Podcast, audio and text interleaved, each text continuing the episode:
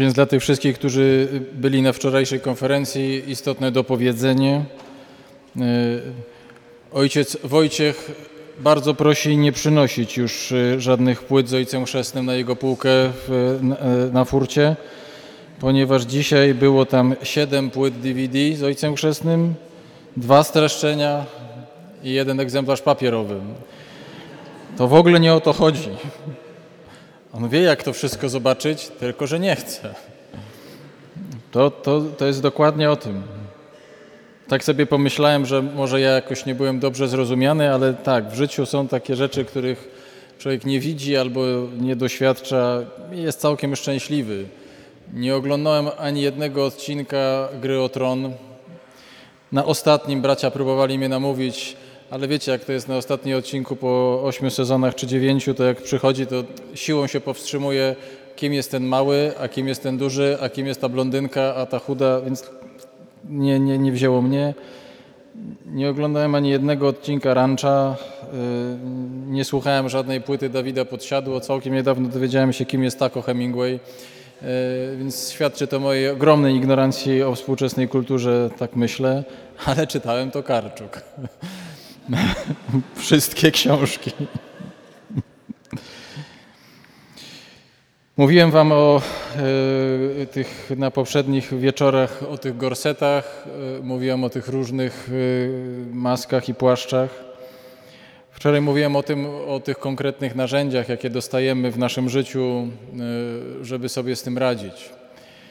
Może to jakoś wyraźnie nie, nie, nie zabrzmiało, ale nie zostało, czy powiedziane, a jak zostało, to, ale wolę to powtórzyć.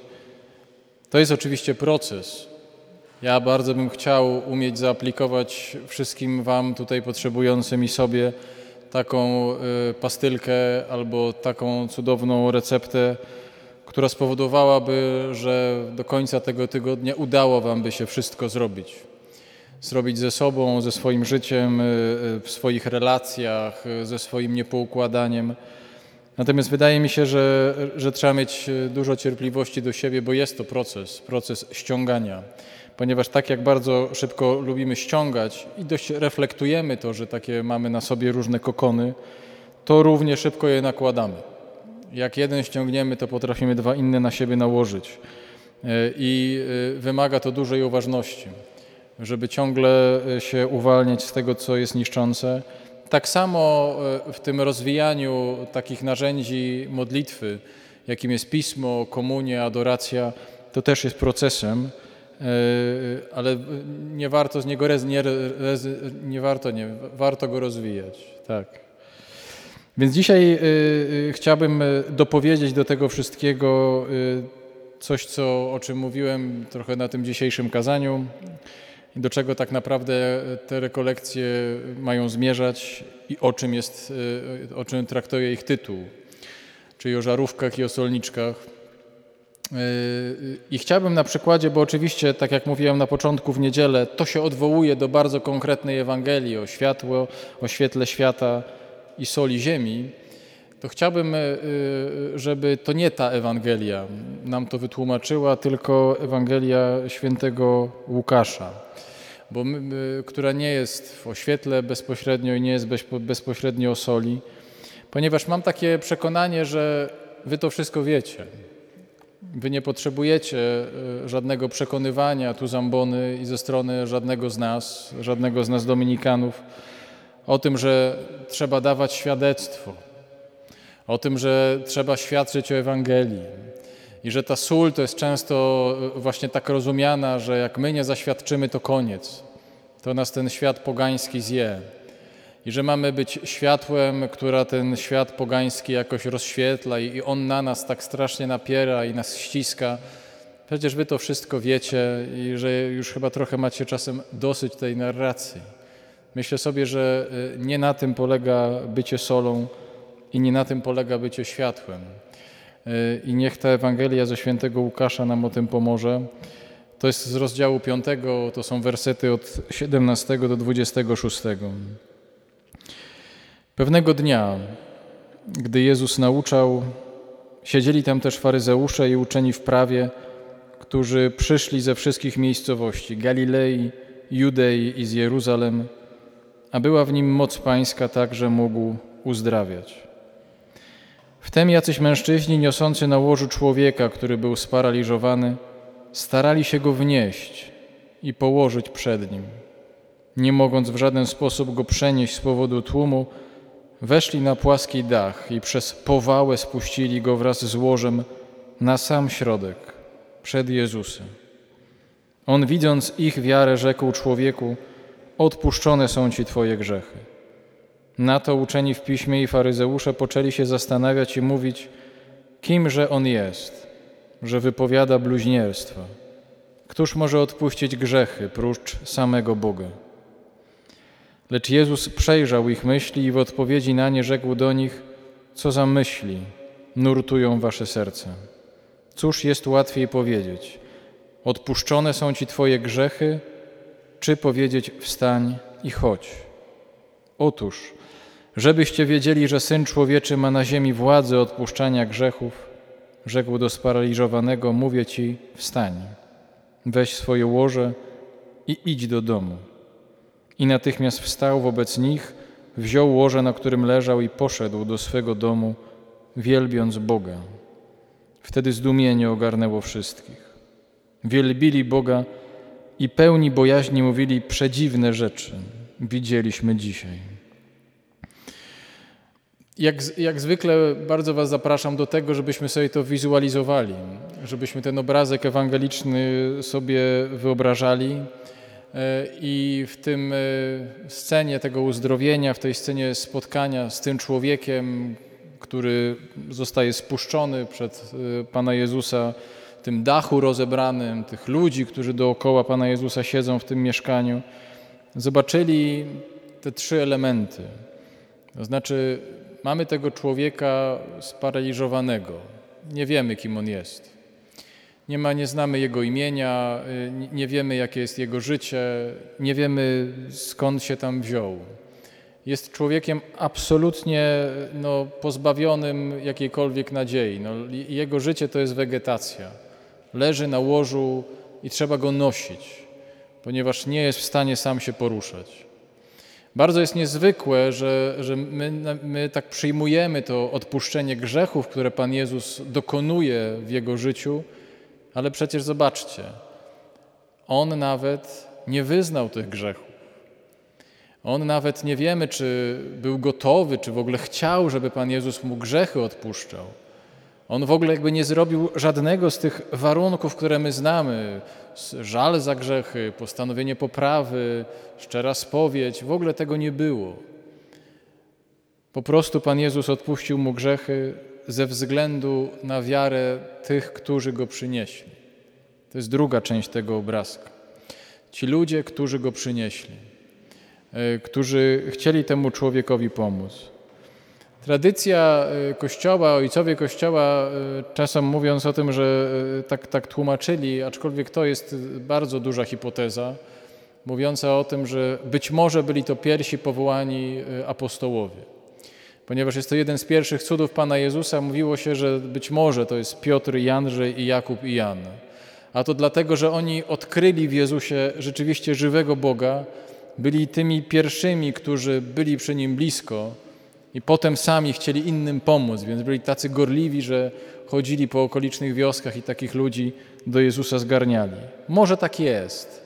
To jest bardzo, bardzo takie poruszające, jak sobie tak o tym pomyślimy, że ci, którzy byli blisko, to potem do Pana Jezusa przynoszą innych, ale tak naprawdę o nich też nie wiemy wiele. Wiemy, wiemy jedynie, że mieli wiarę. I w końcu y, trzecia część tego obrazka to są ci ludzie, którzy Jezusa otaczają i którzy tak naprawdę blokują dostęp do Jezusa. No bo ci, którzy przynieśli chorego, bardzo chcieli zrobić to tak normalnie, w taki sposób, tak jak Pan Bóg przykazał, przez drzwi pokazać, że, że wejść do środka. Ale to wszystko nie było możliwe, ponieważ ludzie otaczali Jezusa i blokowali do Niego dostęp. Więc y, to jest jakby trzecia część tego, tego, tej sceny ewangelicznej uzdrowienia. Myślę sobie, że najłatwiej, bo, bo my gdzieś jesteśmy w tych wszystkich trzech miejscach. My jesteśmy zarówno tak po trochę, jesteśmy w tym paralityku, jesteśmy trochę w tym tłumie i jesteśmy wśród tych ludzi, którzy przynieśli tego człowieka chorego. Jak tak popatrzymy na swoje życie, jak tak popatrzymy na różne swoje aktywności, to bywamy każdą z tych postaci, czy każdą z tych grupy postaci, jakbyśmy mieli to tak duchowo przeczytać. I bywamy paralitykiem, i bywamy ludźmi, którzy, którzy przynoszą innych. Bywamy często tłumem, który blokuje dostęp do Jezusa. Pewnie najłatwiej, tak sobie pomyślałem dzisiaj, y, utożsamić się z tymi ludźmi, którzy tego człowieka przynieśli. No bo tak jak mówiłem w czasie kazania, y, nam nie brakuje wrażliwości. My mamy w sobie taką, taką naturalną skłonność. Ona nie jest tylko skłonnością chrześcijańską, ewangeliczną, ona jest taką skłonnością ludzką, że jednak pewną normą jest chęć pomagania, a pewną patologią jest brak empatii. To jednak mówimy o takich ludziach, że to nie jest do końca zwykłe i normalne, jak ktoś nie ma w sobie takiej wrażliwości na biedę. Jak jej nie widzi, to powinien to jakoś wyrobić w sobie. Natomiast y, y, łatwo się w nas, y, łatwo się odnaleźć w tych czterech, którzy tego człowieka przynieśli. Pomyślcie, oni musieli go znać. On nie mógł być dla nich obcy. Nie, oni musieli wiedzieć, kto to jest. Musieli dotrzeć do tego kogoś, kto jest potrzebujący. To jest bardzo istotny link do takiego naszego myślenia chrześcijańskiego. Znaczy, że do wielu osób my nie dotrzemy, tak? My tu jak jesteśmy, my jako Dominikanie, my jako księża, do, do, do absolutnie większości osób tego świata nie dotrzemy. Natomiast jak to pomnożymy przez nas, nas tu jest pewnie ze 400 osób, no to jest 400 różnych możliwości, 400 kolejnych osób, do których możecie dotrzeć. Wy ich znacie, mają konkretne imiona, konkretne twarze, konkretne historie, wy ich znacie. Na tym to polega. Przypomnijcie sobie taką scenę, kiedy Pan Jezus rozmnaża chleb. Są takie dwie sceny. Raz rozmnaża ten chleb, takiego cudu dokonuje dla pięciu tysięcy, raz dokonuje dla siedmiu tysięcy. No to jest ogromna rzesza ludzi. No jest bardzo ciekawy zabieg Jezusa. On każe im usiąść rodzinami na wielkim polu, na wielkiej trawie. Każe im usiąść między sobą, między tymi grupami, które się znają. I potem dopiero przekazuje chleb i ryby.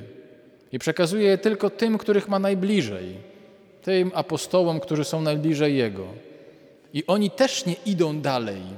Oni dają tylko tym, których znają, a ci, a ci podają dalej. To wbrew pozorom to jest istotny element, istotny element przekazywania Ewangelii.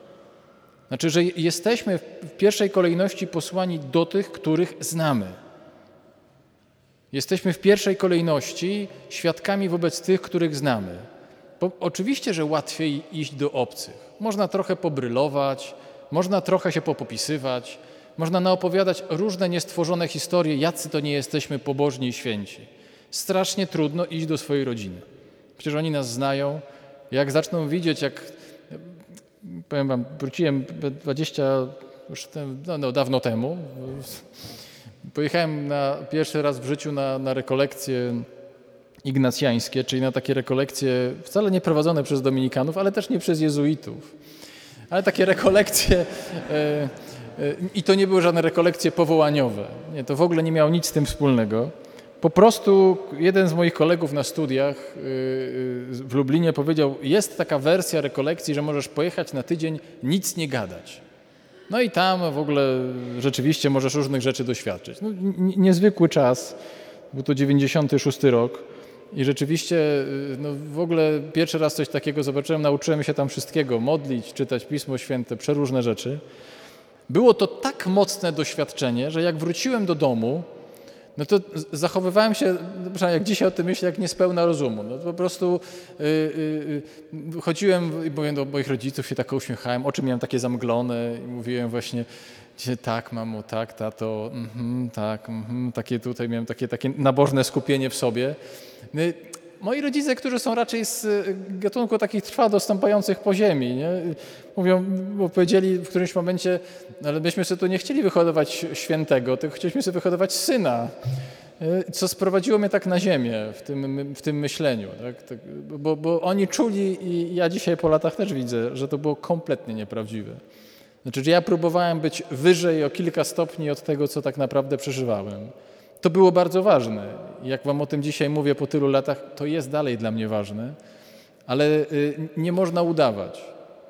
Bo jak zaczynamy udawać, no to nasi najbliżsi naprawdę no, widzą, że, że no, no jesteśmy kimś, kim nie jesteśmy. No, I to, to, to tak nie działa. Wiemy o tych ludziach, którzy przynieśli tego człowieka, że mieli wiarę. I to jest y, y, druga rzecz, którą warto zobaczyć. To jest cały sens naszej modlitwy za tych wszystkich, którzy do kościoła nie chodzą. To jest cały sens tych wszystkich intencji, kiedy modlimy się za kogoś, kto tu nigdy nie przyjdzie. Albo może chcemy, żeby tu przyszedł kiedyś, ale na razie to jest bardzo odległa droga. To jest to wszystko, co zamyka się w tej Ewangelii. Zobaczcie, mówiąc innym językiem, Pan Jezus nie pyta się tego człowieka leżącego i sparaliżowanego, czy ty masz wiarę, tylko patrzy na nas. Nie pyta się, czy, nie wiem, mój brat, mój tato, nie wiem, moja babcia mają wiarę, tylko patrzy na mnie i pyta się, a ty masz? A ty masz wiarę w to, że ja to mogę zrobić? Czy ty masz taką wiarę? To jest bardzo istotne, to bardzo ciekawe, że, że y, y, Pan Jezus potrafi też działać tak nie bezpośrednio, tylko przez nas na innych ludzi. I że rzeczywiście to, w jaki sposób my się modlimy i w jaki sposób Pana Boga prosimy o różne rzeczy, może wpływać na ludzi, na których nam zależy. Tak było, y, wiecie, w pierwszym kościele, kościele pierwszych wieków, to było bardzo wyraźnie podkreślone. My tego dzisiaj trochę nie mamy przeszliśmy pewną drogę, ale w kościele pierwotnym, y, kiedy ktoś zgrzeszył, to nie mógł uczestniczyć w pełni w Eucharystii. Y, nasi bracia, nasze siostry spotykali się na początku po domach, potem zaczęli się spotykać w kościołach, ale przez długie lata spotykali się po domach. Jeżeli ktoś popełnił grzech, ten grzech został ujawniony, to na moment podniesienia został wypraszany, zostawał na zewnątrz. I to nie chodziło o to, żeby mu pokazać, tak, że jesteś gorszy, że jesteś kimś drugiej kategorii, tylko żeby ci, którzy zostawali w środku, modlili się za niego. Mówiłem Wam o tym wczoraj y, przy okazji Dnia Dziecka Utraconego. Ten gest, kiedy rodzice zapalali świeczki, nie jest gestem na pokaz, tylko jest to gestem, którym oni dają świadectwo, a my się mamy modlić, prosząc za nich. W ten sposób tworzyły się realne więzy, także na poziomie duchowym. Trochę nam tego dzisiaj brakuje, bo jak my myślimy o ludziach, którzy, nie wiem, stoją w kolejce do konfesjonału, no to albo myślimy o nich obojętnie, tam stoją w ogóle znowu tam jakieś, nie wiem, ja nie muszę, fajnie, ja nie muszę, nie? Albo myślimy o, nie wiem, no, yy, yy, z jakąś dziwną wyższością, albo właśnie obojętnością. Myślę, że tak naprawdę kiedyś i my tam staniemy w tej kolejce. I bardzo ja, bym, ja sobie zawsze w ogóle jak stoję, to myślę sobie, ja bym chciał, żeby ktoś się za mnie modlił, żebym się dobrze wyspowiadał. Żeby to, że to nie jest tylko moje, tylko że to jest, że to jest nasze. Że to przywraca jedność między nami w Kościele. Najtrudniej chyba nam się jest utożsamić z tym człowiekiem, który jest paralitykiem. Tak mi się wydaje. Chociaż wydaje się, że to takie jest, no bo my strasznie nie lubimy prosić o pomoc. My strasznie nie lubimy przyznawać się do słabości. My trochę o niej mówimy, my trochę zdajemy sobie sprawę, że ona jest, ale często y, jak słucham spowiedzi w konfesjonale, to mam takie wrażenie, że wszystko robimy, żeby tak obudować to, co jest naszą, naszym grzechem, to, co jest naszym powodem upadku i tak to jakoś sprzedać, żeby to dobrze wyglądało. Tak jakby to nie mogło po prostu, znaczy oczywiście też są takie spowiedzi, tak, że, że y, nie wszyscy się tak spowiadają, tak, żeby powiedzieć, no naprawdę jestem sparaliżowany z powodu swojego grzechu. Jestem sparaliżowany z powodu tego, co ja narobiłem w życiu. Ja naprawdę jestem paralitykiem. I zobaczcie, że y, w, tej, w tym geście Jezusa, w stosunku do tego człowieka, który najpierw wyraża się w odpuszczeniu grzechów, a potem w uzdrowieniu jego ciała, ale przede wszystkim w odpuszczeniu grzechów, zamyka się najważniejsza i najwspanialsza nowina, jaką mamy do zaproponowania światu. Ludzie, grzechy są odpuszczone. Nagrzeszycie, mogą wam grzechy być odpuszczone. Jest to największa nadzieja, największa radość, największa dobra nowina świata. Nie ma nic lepszego i ważniejszego, co my, co Pan Jezus nam może zaproponować. Grzechy są odpuszczone. Grzechy nie są ostatnim słowem w waszym życiu. Grzech nie jest tym, co domyka wasze życie. Jest jeszcze ogromna nadzieja na inne życie. Jak papież mówi, papież Franciszek, nie? papież ma takie, czasem takie bonmoty, takie obrazy zostawia, ten jeden z pierwszych pamiętacie. Papież mówił, naprawdę jesteśmy jako Kościół szpitalem polowym. No już to słyszeliśmy tam wiele razy. Ale pomyślcie, no to, to, to rzeczywiście jest taki obraz, y, że, że są ranni, są ludzie poharatani i gdzieś ich trzeba przynieść. Gdzieś oni mogą, być, mogą przyjść, mogą być przyprowadzeni. I że to jest Kościół. Co zrobiliśmy ze słów papieża? Okej, okay, trwa wojna, ale niech się tylko ktoś zbliży, to strzelamy do niego, żeby nie podszedł bliżej. Bo my go zaraz tutaj rozstrzelamy doktryną. Bo my mu zaraz powiemy, gdzie jest jego miejsce. Nie daj Boże, przyszedłby jakiś poharatany życiem. To jest coś, co, co myślę sobie y, y, jest ogromnym naszym, y, naszą słabością, a jednocześnie jakimś ogromnym wyzwaniem, żeby zrozumieć to przesłanie nie papieża już tylko, ale Pana Jezusa w stosunku do, do nas wszystkich paralityków świata i do innych, którzy są paralitykami, a których my znamy. Co my mamy lepszego ludziom do dania? W czym mamy tym ludziom, których spotykamy i w ogóle światu do dania, co możemy im pomóc? Zobaczcie, że y, y, to jest coś strasznie smutnego, że kiedy dzisiaj pomyślimy sobie y, o Kościele, no to no właśnie, najpierw jakoś w głowie, właśnie jak pytacie waszych znajomych, tak, waszych kolegów, ludzi w pracy, no to oni, właśnie ci, którzy do kościoła nie chodzą, jakbyście ich tak, jakbyś, jakbyś mi tak mógł zdefiniować kościół. Ja mam takich znajomych. Ja mam takich ludzi, których, którymi się znam, spotykam. Niektórzy są moimi dobrymi znajomymi jeszcze z czasów studiów. Nie? I dla nich, nawet jak oni nie mówią agresywnie, bo nie, to nie jest zawsze związane z agresją, no to mówią, że to jest coś dziwnego, że, że to się wszystko sprowadza do tego dziwnego testu. Czy jesteś za LG, A, B, C, D, plus, minus, czy jesteś za gender, czy nie za gender, czy jesteś za uchodźcami, czy nie za uchodźcami. Ja mówię, a dlaczego w ogóle nie ma nic o Bogu?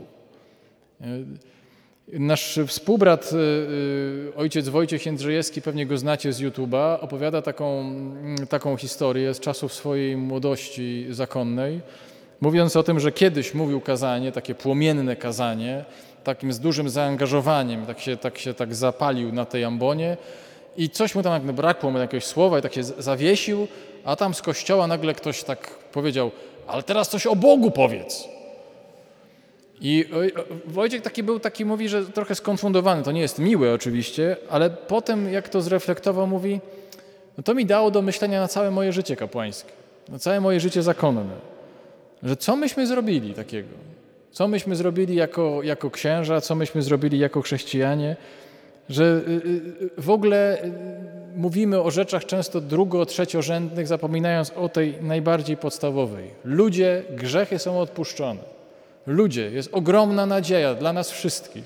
Choćbyśmy mieli poharatane życie, choćbyśmy się doprowadzili do stanu paraliżu, jest nadzieja w Jezusie Chrystusie, który jest życiem i zmartwychwstaniem dla każdego, kto chce i przyjdzie, a nawet dla tych, których trzeba być może siłą tu przynieść. Ogromna nadzieja. Ogromna. Przecież to, to, to powinniśmy wychodzić i wykrzykiwać. My najczęściej mamy jakieś dziwne inne transparenty i, i częściej ludzie wierzący w Polsce kojarzeni są z innymi rzeczami. To nie znaczy, że one nie są ważne. To nie znaczy, że nie należy prowadzić mądrych polemik. To nie, to nie znaczy, że nie należy, nie wiem, dbać o obecność wartości ewangelicznych w społeczeństwie. No, na oko to przecież to, to są wartości, które naprawdę spajają wspólnotę które pomagają ludziom. No jeszcze żadne społeczeństwo się nie, nie wywaliło dzięki otwartości, dzięki miłości, dzięki wrażliwości, dzięki pomocniczości. No to są rzeczy, które w Ewangelii są. Tylko, że my w przedziwny sposób dzisiaj funkcjonujemy w taki, taki sposób, że to, co drugorzędne jest pierwszorzędne, albo co trzeciorzędne jest pierwszorzędne. Zapominamy o najbardziej podstawowej rzeczy, którą Pan Jezus w Ewangelii powtarza jak mantrę. Nie przyszedłem powołać sprawiedliwych, ale grzeszników. Nie potrzebują lekarza zdrowia, ale ci, co się źle mają. I On to mówi jak mantra. Oczywiście my, się nie różnimy od apostołów. Przecież jak On to mówi, to za chwilę Jakub i Jan przychodzą do Niego, Panie, bardzo byśmy chcieli w tym, wiesz, w Twoim królestwie, to jedna, ja będę pierwszy, a mój brat będzie drugi. Byśmy tak to załatwili, nie? Przecież dokładnie tacy jesteśmy. On tu mówi o tym, że, że przychodzi przynieść nadzieję życia, a oni mówią, ale może byśmy tu jednak, ja będę ministrem, a on będzie tutaj premierem, nie? żebyśmy w tym królestwie, tak żeby na wszelki wypadek. Dlaczego tak przecież jest? Zobaczcie, czy to nie jest w dużej mierze też, też coś, co, co jest naszą odpowiedzialnością. Że ludzie myślą o, o Kościele właśnie w sposób polityczny. Że ludzie myślą, że my, my, my no, no, czemu oni nam nie wierzą? No nie wierzą, no bo, no bo tak, co innego gadają, co innego tu opowiadają złote góry, a i tak potem w rzeczywistości no to po prostu są jacy są. Czy nie jest trochę tak, że przypominamy czasem właśnie taką partię polityczną, która mówi, chodźcie do nas, mamy tu taki program, ale jak przyjdziesz, to będziemy cię bronić jak w korporacji. Zrobisz tam głupoty, cicho, daj spokój, jesteś z nami, to najważniejsze. Przyszedłeś, to my cię tu teraz będziemy chronić. Zobaczcie, że, że, że, że, chrześcijaństwo nie jest dla, no to jest taki bonmot, nie? Ja, ja, przepraszam, że ja go mówię, to Wojciech Ziółek, jezuita, jezuita. E, ale mój bardzo zacny kolega bardzo często powtarza, że Kościół nie jest dla grzecznych, tylko dla grzesznych. I to tak fajnie brzmi, i to tak fajnie się mówi, ale teraz jak to wprowadzimy w praktyce, no to naprawdę to, to co, co mielibyśmy ludziom do powiedzenia, no to jest to, no, no, no jesteśmy grzesznikami, jesteśmy paralitykami. Ja też jestem grzesznikiem i paralitykiem i to nie jest tak, że ja teraz tutaj, nie wiem, jakiś szalony ekshibicjonizm przed wami uprawiam, tylko to jest, to jest prawda o moim życiu.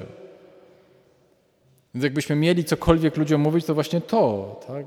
Słuchajcie, ludzie, jak jesteście paralitykami, to jest miejsce dla was. Jak jesteście grzesznikami, to jest świetne miejsce dla was. To jest, to jest miejsce, w którym się możecie odnaleźć. Jak chodzę do, do spowiedzi, to przeżywam czasem takie, jak stoję, siedzę w kolejce, y, to przeżywam czasem takie, takie spotkania z ludźmi, którzy tu mnie znają. Tak? Chodzą tutaj do kościoła, przychodzą na 21 y, i, i czasem tak jest, że ktoś tam mnie zobaczy w kolejce i tak jest, a, a, ale ojciec tutaj? A co ojciec tu robi? Znaczy, bo rozumiem, że jak jestem w kinie, to nie, nie robi takiego wrażenia, bo też, to jest też takie czasem się zdarza, Ostatnim razem zdarzyło mi się na klerze Smarzowskiego. Y, nie, nie byłem w habicie, tak? Ja nie poszedłem w habicie, tak jak to było, ale poszedłem bez habitu ze znajomymi i y, y, wchodząc pani bileterka szczęść Bożojcze i była taka, wiecie, taka scena stop klatka jak w Matrixie, nie? Taka wszystko zamarło dookoła, nie? Tak, nie wiesz, szczęść Boże. Zdarza mi się to często w pociągu, jak jeżdżę. Y, zdarza mi się to, raz mi się zdarzyło, jak y, byłem na basenie. To było bardzo zabawne. To już w ogóle, to było bardzo zabawne. I y, wzbudziło wielkie, takie pozytywny odbiór pozostałych osób, które też tam pływały. Ale w konfesjonale to jest dziwne, tak? A, a co ojciec tu robi? Ale się, mnie pomylił się ojciec? To przecież tam ojciec siedzieć. No to jest dokładnie coś, co, y, y, co, co, co, my mamy do przekazania. Ja też jestem grzesznikiem. Ja, ja, wiem, że myśmy się bardzo wychowali w takim świecie i, i, i w takim etosie, że, że jak ksiądz, to, to, to nie wiadomo, no, no, niby chyba człowiek, no ale, no ale czy on grzeszy, jak grzeszy, to, to w ogóle może jakoś tak mniej grzeszy. Może jakoś taki jest, nie wiem, jakoś bardziej niepokalanie poczęty. To, to, to, to, to yy, Pamiętam to, byłem kiedyś u znajomych y, i oni mają takiego małego dzieciaka, y, już teraz nie takiego małego, ale jak zapytałem właśnie gospodarzy, gdzie tu jest toaleta, no i on też był taki, ale a jak to ojciec tam, to chodzi do łazienki? Ja mówię, no ho, no chcieliśmy to załatwić w obiegu zamkniętym, ale no nie udało się, więc też chodzimy, no. Ale zobaczcie, że, że jest coś taki, takiego, co się wkradło w nasze myślenie, i to strasznie psuje, psuje y, nam życie. Bo, bo, bo to nagle powoduje tak, no po pierwsze, że no, my jako księża mamy, mamy swoje za uszami. Tak, że my jesteśmy ci trochę inni, trochę lepsi, trochę świętsi. Wy to jesteście tam, no to ewentualnie aspirujecie do drugiego miejsca na pudle, no ale no wiecie, no, no pierwsze już jest zarezerwowane. No, znaczy, są role w tym kościele i są miejsca w tym kościele związane z posługami, ale absolutnie wszyscy jesteśmy grzesznikami. Absolutnie wszyscy jesteśmy w szkole jednego mistrza. Absolutnie jesteśmy wszyscy w szkole jednego Pana. Wszyscy, jak tu jesteśmy, jako Jego uczniowie. I jeżeli cokolwiek ma nam pomagać budować swoją wiarę, to także taka świadomość, że ja mówię tak, ja jestem grzesznikiem, ja jestem paralitykiem. Są takie miejsca w moim życiu, gdzie ja naprawdę jestem paralitykiem i bardzo potrzebuję i modlę się o uzdrowienie. I to nie jest kokieteria z mojej strony. I to nie jest tak, że, że, że ja coś tu teraz oszukuję. Zobaczcie, że, że y, mamy w Polsce księży prawie 20 tysięcy. Y, I y, patrzymy na, na księży przez pryzmat tych ilu? Kilkudziesięciu, kilkunastu, których widzimy w telewizji, w internecie. Ale to, jak bardzo jest to spłaszczony ten obraz. Ilu z Was zna księży sensownych, swoich wikariuszy, proboszczów? Oczywiście pewnie znacie i beznadziejnych. I to jest straszne. Ale ilu spośród tych 20 tysięcy jest takich, o których możecie powiedzieć, to jest ksiądz, który mówi po ludzku, który się zachowuje po ludzku. To znaczy, że on przerobił w sobie paralityka. I on już nie jest taki, że z wysokości swojego majestatu mówi do innych. On już wie, co to znaczy być paralitykiem, jest miłosierny, przeżył miłosierdzie i może mówić innym o tym miłosierdziu. No zobaczcie, to jest takie najbardziej ludzkie doświadczenie. Mówimy o tym ksiądz, to taki z ludzką twarzą jest, że oni tak mówią inaczej. Ja się bardzo cieszę, że przychodzicie do Dominikanów. Przychodźcie. W ogóle kiedyś tak sobie myślałem, że może nie warto, ale przychodźcie. Wiem, że wielu z nas y, y, ma dar, dar słowa, a przede wszystkim wielu tu przychodzących się modli. Ale jednocześnie wyjeżdżacie i wracacie do swoich parafii. No to, to, to jest, jest ogromne wyzwanie po waszej stronie. Docierania i kontaktowania się z takimi księżmi. Albo mówienia im, wie ksiądz co, to może ksiądz inaczej mówić. Ja wiem, że to jest trudne zwracanie uwagi księdzu. Ale na litość boską, jeżeli zależy nam na tym kościele, jeżeli zależy na tej wspólnocie, no to weźmy za to odpowiedzialność. Wiecie, to wszystko, co okazało się w ciągu ostatnich miesięcy, te wszystkie dramaty i skandale, które wyszły i których byliśmy sprawcami jako księża, no są dowodem tego, że my też potrzebujemy pomocy. My też potrzebujemy Waszej pomocy. Nie mówię, że ja, czy tam ojciec Marcin, ojciec Wojciech, no ale my jako księża nie jesteśmy omnibusami. My nie wiemy wszystkiego. To nie jest tak, że jak jest, jestem księdzem, to się znam na wszystkich rzeczach. W ogóle się na większości rzeczach świata nie znam. I, i, I, jeżeli mamy budować realnie wspólnotę, to właśnie w taki sposób. Taki sposób, że, że, że od Was też dostaniemy wsparcie. Właśnie w takim momencie. Czytałem taką książkę, swego czasu wyszła, y, Wyznania księży alkoholików. To taka bardzo poruszająca. Napisał ją Stanisław Zasada, taki mój kolega, są reportaże o księżach, którzy, którzy właśnie uwikłali się w alkohol i wyszli z tego. Jedno takie opowiadanie jest tutaj spod Poznania. Nie, nie, to tam możecie sięgnąć, bo to tam jest powiedziane, w, której to było, w którym to było miasteczku. I jest taki opowieść o księdzu, który doszedł rzeczywiście do kresu i y, w środę popielcową wyszedł y, no, na mszę y, w Środę Popielcową i wyznał to swoim parafianom. Oni oczywiście to wszystko wiedzieli. To się nie ukryło. Oni doskonale wiedzieli o tych wszystkich nocnych eskapadach do sąsiednich wiosek. Te wszystkie panie sklepikarki go znały. Natomiast ten moment, kiedy on doszedł do tej świadomości, że potrzebuje pomocy, powiedział, że jestem alkoholikiem. I od dzisiaj zaczynam leczenie i wyjeżdżam na dwa miesiące. I ludzie wstali i bili mu brawo. Natomiast reakcja jego kolegów z dekanatu była taka, jesteś głupi, po co mówiłeś? No nie, mogli, nie, to nie mogłeś z nami tego załatwić? I to jest jakby najstraszniejsze w tej historii. To, że, że ci, którzy powinni być dla niego wsparciem, właśnie w tym jego paraliżu powiedzieli, wiesz co, to nie, to jest, to, to, lecz, lecz się sam. Bardzo poruszające historie, bardzo, bardzo wam polecam, też takie bardzo Boże. Bardzo Boże w tym, w tym duchu, duchu ewangelicznym. Zobaczcie, y, mówię o tym wszystkim w kontekście tego, tego człowieka sparaliżowanego, po to, że, żebyśmy naprawdę dobrze zrozumieli, że, że chrześcijaństwo, że Kościół nie jest dla ludzi bezgrzesznych. Tylko to jest, to jest miejsce dla ludzi, którym grzechy zostały odpuszczone. To nie jest miejsce dla ludzi idealnych. Przecież spotykacie się z takimi tekstami pewnie w domu albo od waszych znajomych. No chodzisz do tego kościoła, no latasz do tego kościoła, ale nic się nie zmieniasz. Nie? Przecież to, to, dokładnie. Dlaczego ten świat nie jest inny, skoro tak ludzie chodzą do kościołu? No bo to jest miejsce dla ludzi grzesznych. Myśmy się tu odnaleźli nie jako cudowni i niepokalani. Myśmy się tutaj znaleźli jako grzeszni. Jako ludzie, którzy potrzebują naprawdę pomocy i wiemy, że mamy tą pomoc od Jezusa Chrystusa, żywego Boga. Jeżeli zaczniemy myśleć, że spotykamy się tutaj po to, żeby się naradzić, i na jak się naradzimy na ten świat, to potem wyjdziemy na niepodległości i wkroimy temu światu, no to będziemy śmieszni.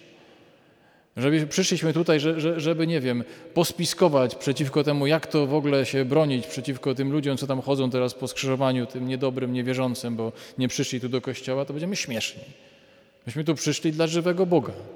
Właśnie z taką świadomością, że nie jesteśmy doskonali, że bardzo nam potrzeba Jego pomocy. Pamiętacie taką scenę z Księgi Liczb? Księgi Liczb, czyli tej księgi opowiadającej o wyjściu, przejściu przez pustynię już nie wyjściu z Egiptu, tylko drodze przez pustynię, przez pustynię Synaj. Jest tam taka, taki, taka opisany taki moment, w którym no, Izraelici tracą cierpliwość i Bóg zsyła na nich węże, które ich kąsają i w wyniku tego pokąsania oni giną. Orientują się, że to jest o wiele za dużo, znaczy już nie do zniesienia i proszą Mojżesza o pomoc. I on się wstawia do Boga i w odpowiedzi słyszę, żeby sporządził takiego węża na palu. Jak ktoś na tego węża na palu miedzianym, na tego miedzianego węża popatrzy, to będzie uzdrowiony. No i to jest, oczywiście tak jest, ludzie patrzą i zostają uzdrowieni. I, i kiedyś długo, tak, to, to była taka dla mnie no taka, po, po, taka scena, jak to w, w, Piśmie Świętym z takim dobrym morałem, a potem kiedyś mnie tknęło. Nigdzie tam nie jest napisane, że Pan Bóg cofnął tą plagę. Ona dalej była. Tylko, że dał im moment wyjścia, pokazał im, jak z tego wyjść. To dalej było coś, co ich kąsało. Dalej było coś, co ich poniżało, ale pokazał im nadzieję, którą daje, żeby, żeby nie zostali w tym pokąsaniu. I wtedy zrozumiałem, że to jest obraz nas, chrześcijan. Ciągle kąsanych, ciągle przychodzących, właśnie wierzących w to, że jest ta nadzieja, którą Jezus nam daje. I że to jest ta nowina, która ma być solą dla tego świata i światłem dla tego świata.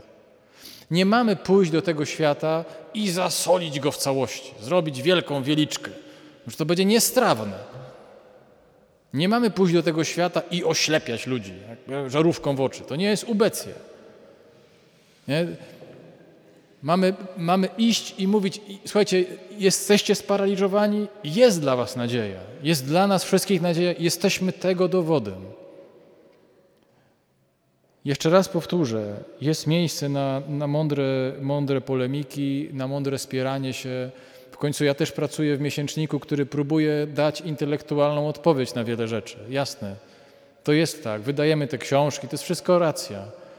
Ale pierwsze i najważniejsze przesłanie, jakbyśmy to mieli tak, tak ścisnąć i wycisnąć jak gąbkę, to to, co jest naszą solą i to jest, co jest naszym światłem, to jest to, co Pan Jezus daje. Nie przyszedłem powołać sprawiedliwych, ale grzeszników. Nie wiem jak wy, ja się nie czuję sprawiedliwy. Nie dlatego, że robię straszne, okropne rzeczy, po prostu jestem grzeszny. Zdaję sobie sprawę, jaki potrafię być nieprzyjemny, wredny, jak tracę cierpliwość, jak mi jej brak, jak często udaję modlitwę, chociażbym bardzo chciał się modlić. Zobaczcie, przecież my, my jesteśmy wierzącymi.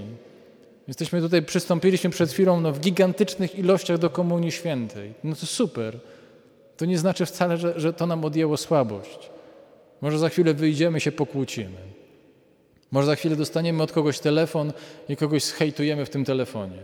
Może jutro się spotkamy z rodzicami i potraktujemy ich po prostu tak z buta, jak dawno jeszcze nie widzieli i tak dalej. Jest nadzieja dla nas wszystkich, że możemy żyć inaczej. Nadzieja w Jezusie Chrystusie, dla nas paralityków. Możemy się zachowywać jak ten tłum, który jak ludzie przychodzą obolali, jak widzimy ludzi, którzy są poharatani, to możemy im bronić dostęp do Jezusa, a możemy się zachować jak ci, którzy przynoszą kogoś albo sami są paralitykami. Jak przejdziemy tą drogę właśnie od bycia paralitykiem do potem chodzenia i przeprowadzania innych, to to jest sól i światło, którego ten świat strasznie potrzebuje. Bo ludzie bardzo pragną miłości czystej i Boga czystego. Boga, który ich uzdrawia, przywraca im sens życia i są strasznie zagubieni, to prawda. Jak rozmawiam z ludźmi, ciągle o, o tym gadamy. I ciągle tych historii słucham. Odrzuceni, niekochani, nie, niewystarczająco docenieni przez swoich najbliższych, w związkach niepoukładani. I wszystko to niby jest z miłości, a, a robią się z tego jakieś koszmary. Kto z nas doświadczył paraliżu i uzdrowienia, niech idzie i opowiada o tym innym. Wyobraźcie sobie, jakby to wyglądało. Myślę, że to się dzieje. To nie jest tak, że to, to są wymyślone historie. Czasem do konfesjonału przychodzą ludzie, którzy tu po latach przychodzą. Nie wiem, ośmiu, dziesięciu, czasem piętnastu. No przecież to jest, to jest taka klasyczna proboszczowska pułapka. Przepraszam, proboszczy, nie? ale to taka klasyczna. To znaczy, że ktoś przychodzi, mówi 15 lat nie był. Uuu, kochany, i ty jeszcze do spowiedzi przychodzisz? Tak? albo, albo, albo te kazania tak? w kościołach, gdzie, gdzie księża po prostu plują i krzyczą na tych wszystkich, którzy, którzy przyszli no i, i mówią, że ludzie nie chodzą do kościoła, ludzie są niewierzący. A przecież my jesteśmy wierzący, myśmy tu przyszli. No, ja miałem takiego proboszcza, no właśnie mówię, no przekochany człowiek, ale zawsze mnie to dziwiło. W którymś momencie mówiłem, co ten ksiądz Jerzy tak na nas krzyczy? No, ciągle krzyczy, no myśmy przyszli przecież. No ja mówię, chodziłem, mówię, dlaczego? Przecież ja jestem w tym kościele. Więc to nie jest o tym. No przecież to, to dokładnie, dokładnie ten, to miejsce szpitala polowego. Jest takie miejsce w świecie. Jest ich bardzo dużo. I można przyprowadzać ludzi. Więc idźcie. Idźmy. Nie? Idźmy i sulmy, idźmy i świećmy. Ale nie wielkimi sztandarami, tylko mówienia o tym, że jest nadzieja dla nas. I Jezus nam tą nadzieję daje nieustannie i będzie dawał ją do końca życia. Na tym polega Jego niezwykła miłość. Do końca życia będzie dawał wszystkim nam poharatanym paralitykom swoją miłość. Mówi: idźcie, pokażcie to światu. Są takie miejsca, gdzie można uzyskać nadzieję. Ja jestem tą nadzieją. I myślę sobie, jak tak zaczniemy na to patrzeć, no to super. To, to rzeczywiście uniesiemy ten Kościół, czego Wam bardzo życzę i sobie także. Amen.